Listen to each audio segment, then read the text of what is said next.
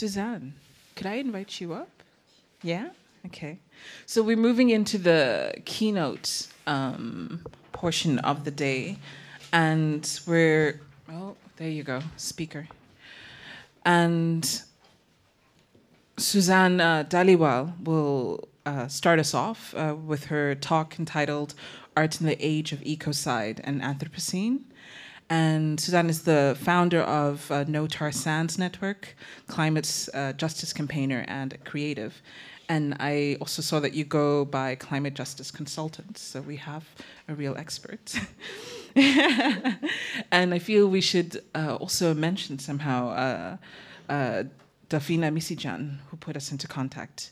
So, without further ado, um, we will continue with the allotted time. So, you have uh, 40 minutes, and that's including questions and answers. Thank you very much. Do you want to hold? Or? I think I think I'm gonna hold. Yeah, because I'm hold? tiny. It's just gonna make it look worse. we can move it. I'll hold it. Yeah, it's fine. Yeah, it gives me something to have in my hands. Great. I might bring a chair though. Yeah.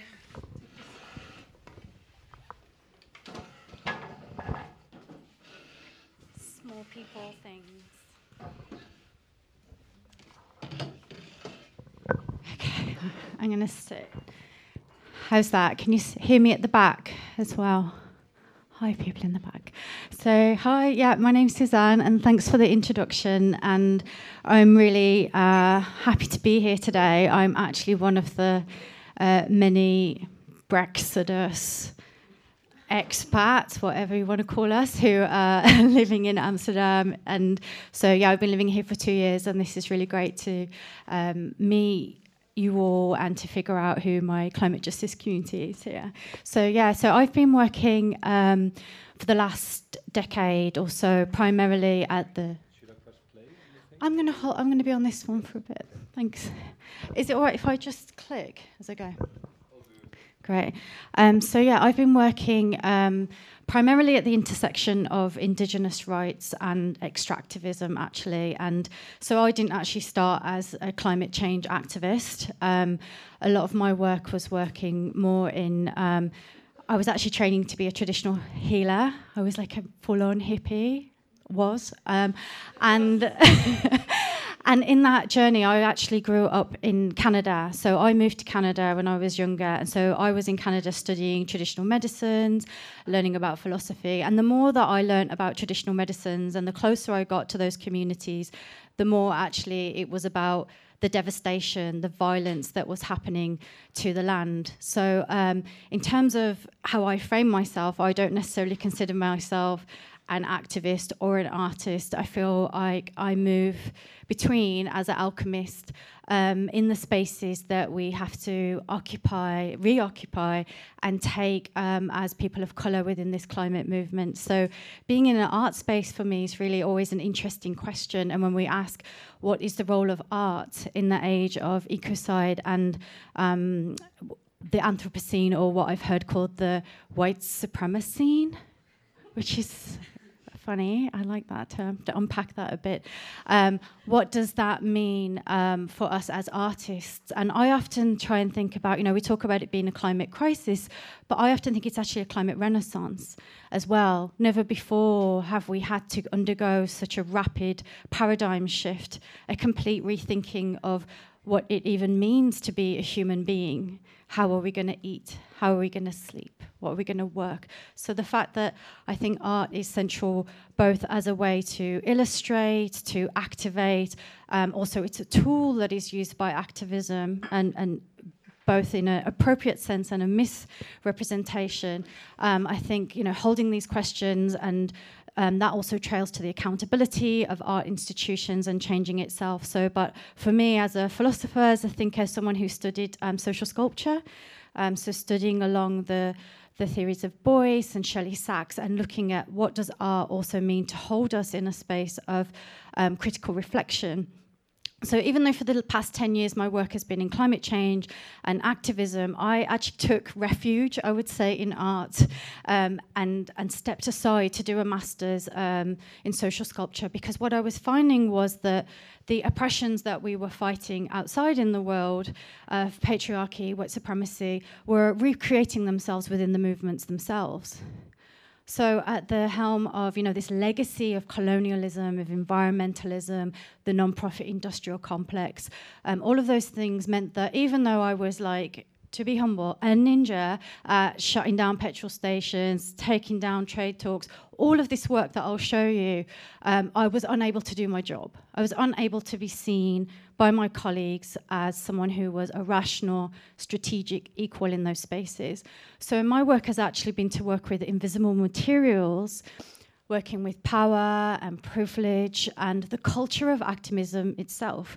And to even call activism a culture has been a question because often it's just like 90s grunge aesthetic, which I'm guilty of, um, is the you know, the aesthetic for activism, as we've seen with Extinction Rebellion, commodifying and recreating. So a lot of my work is to actually to look at the culture of activism. And then this image, this turning of the megaphone around, for me was to really make visible all the invisible work that happens within solidarity the listening, which you would be surprised how little happens. So we actually rewired the megaphone uh, and turned the electronics around it so that you can listen through the megaphone and you can listen through it. So I'll be talking about a lot of the strategies um, and the situation and, and, the work that I've been doing, um, both in activism and art, and also in this liminal space between art and activism. So I'm just going to back it up a little bit and talk a little bit about the the age of ecocide that we find ourselves in. So, um, how many of you know about the Alberta tar sands in Canada? Awesome. Okay. So, you know, when we're thinking about climate change and we and we zoom out and we think about the entirety of Mother Earth, there are certain tipping points, certain places that are being um, devastated, like high rates of deforestation. And we often hear about the Amazon, but the boreal forest in Canada is, you know, it's the twin lung of the planet. And so, um, about 12 years ago, um, 10 years ago, a long time ago, um, when I actually I left Canada. I left my job at Doctors Without Borders because at the time um, you couldn't talk about climate change in Canada. You couldn't talk about Indigenous rights.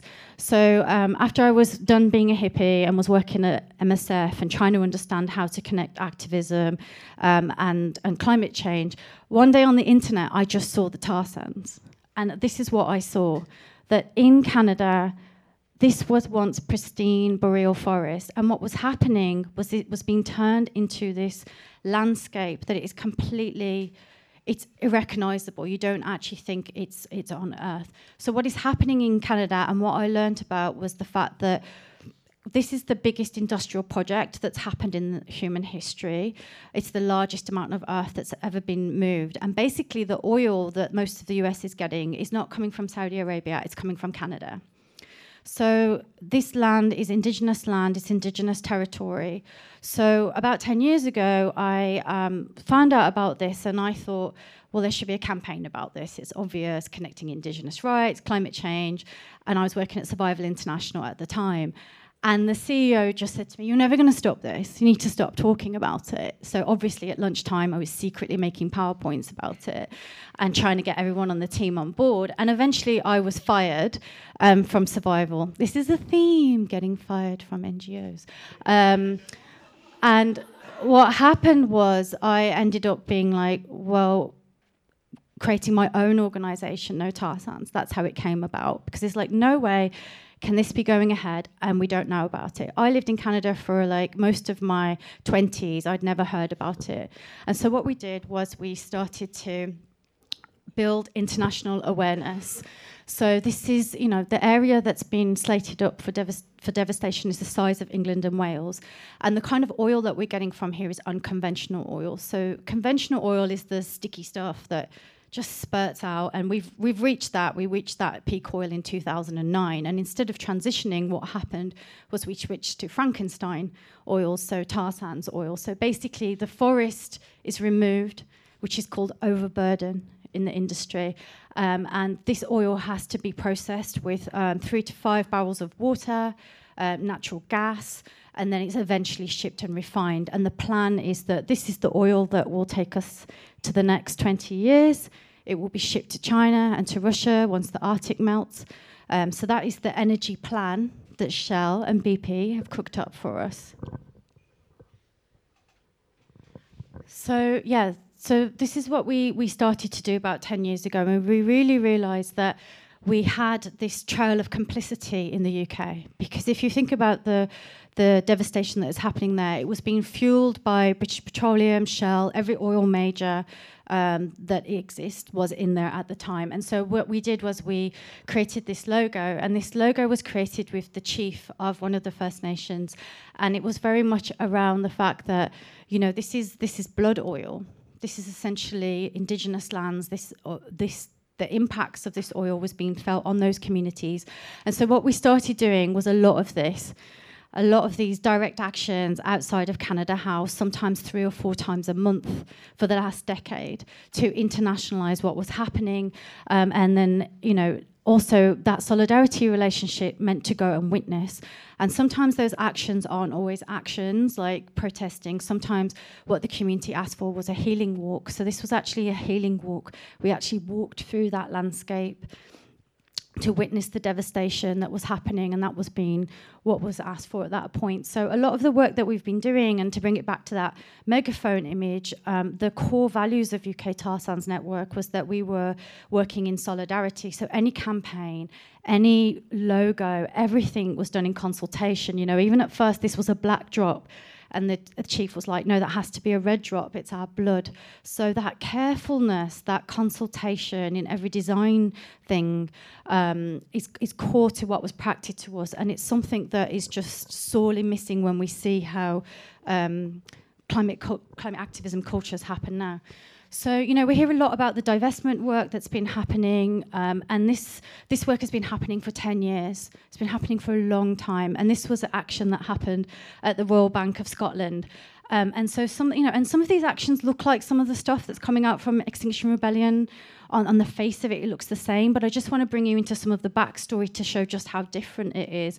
So all of these actions that we designed, we really played with the strange because we couldn't necessarily get anyone arrested. These are chiefs, these are community members, these are young women who are fighting for their, their lives of their communities. They're not necessarily activists.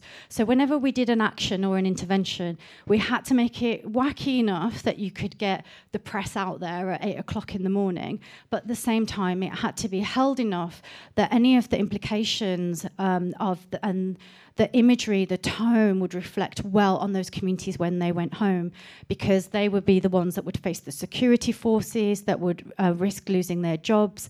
Um, and so we really played with the strange and sort of playing with that space of. Um, calling attention to the financial institutions that were driving this. Um, and so aside from divestment, the thing that we were asking for was actually a change in the financial um, infrastructure. Um, so making sure that unconventional oil was seen as kind of a dirty investment. So that's what's really pushed the markets. Yes, it's been the action, but this work to change the shareholder conversations, to label dirty oil, um, to show the um, climate Im- that assets will become stranded under climate legislation that moves forward.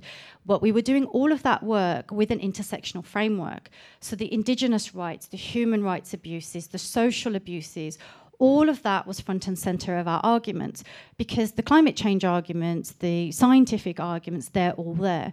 But what you have to bring to the shareholders is the heart of it. You have to bring those moral arguments and to show that actually it's not just about divesting from one project or moving one bit of money because another bank will come in, another corporation will come in. You have to change lending policies themselves.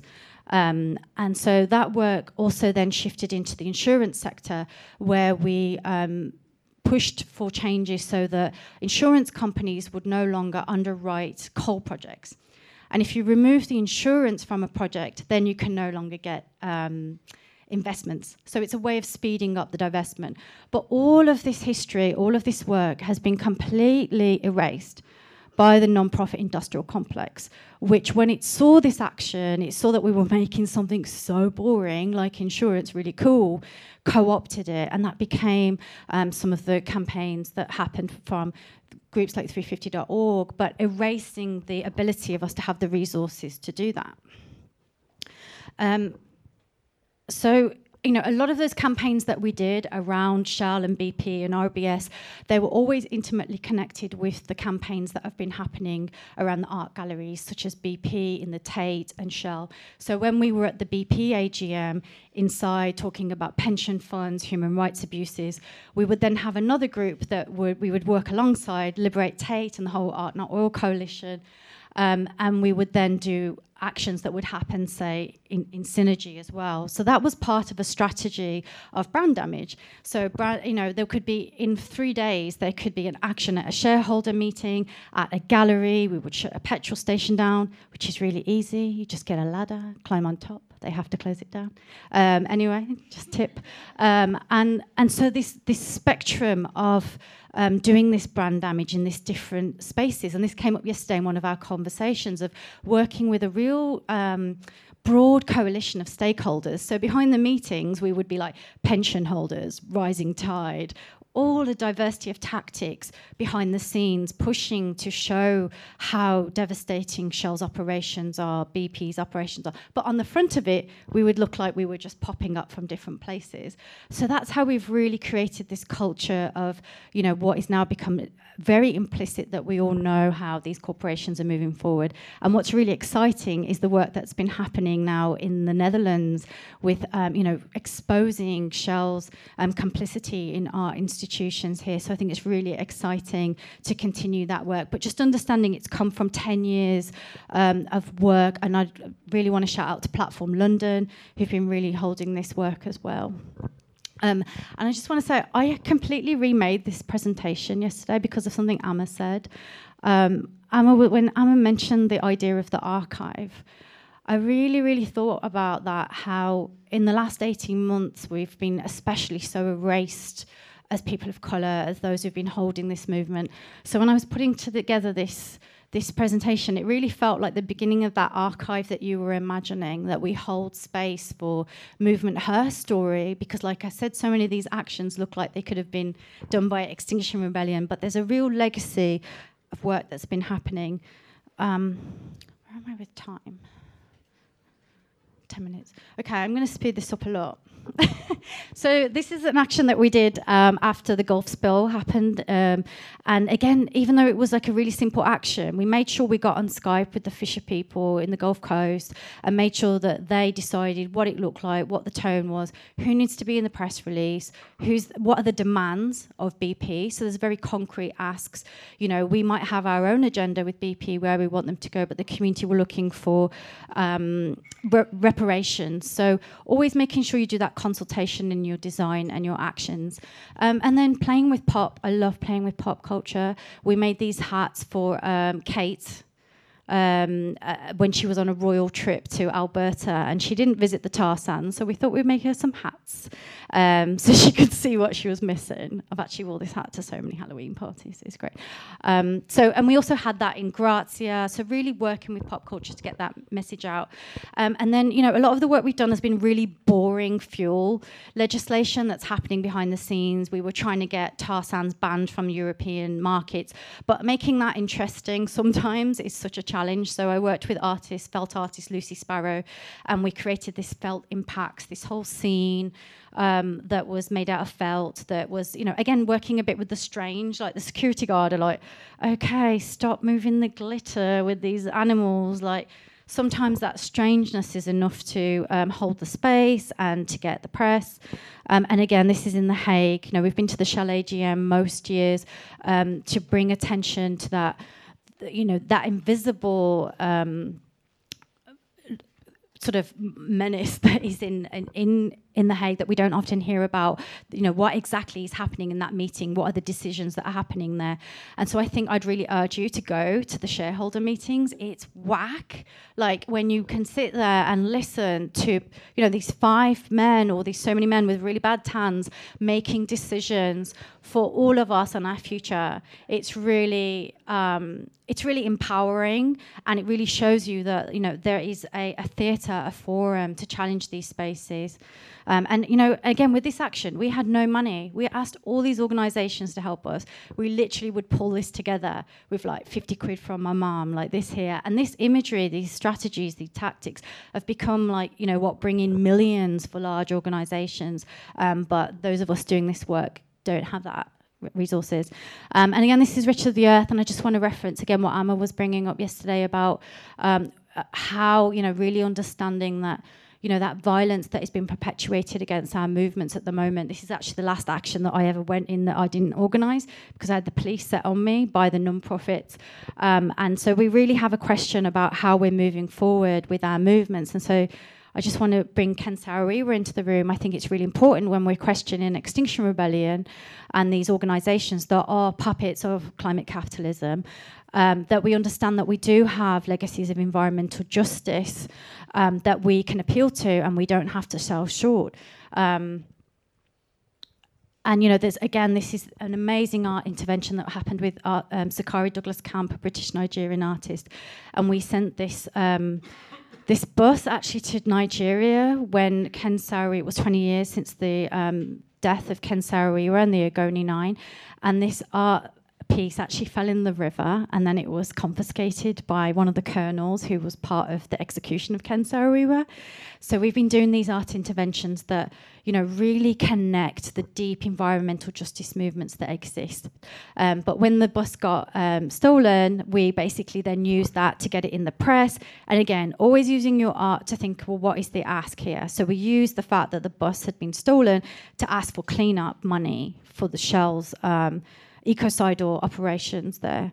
Um, and again, you know, this is part of this archive that I really want to really want to talk to you more about, Amma. Like this, this was the the artwork that came out of that space, and this meant this whole new generation who hadn't heard about Ken. Suddenly, there was this campaign to save the bus, um, and this actually went out on Twitter on the Nigerian um, hip hop um, Twitter station started sharing it. So there's this such this rich history of environmental justice that we have with our communities. And just last thing is, you know, a lot of the work that I do is also as a, a producer because often we can't get our stories into the press about what is really happening.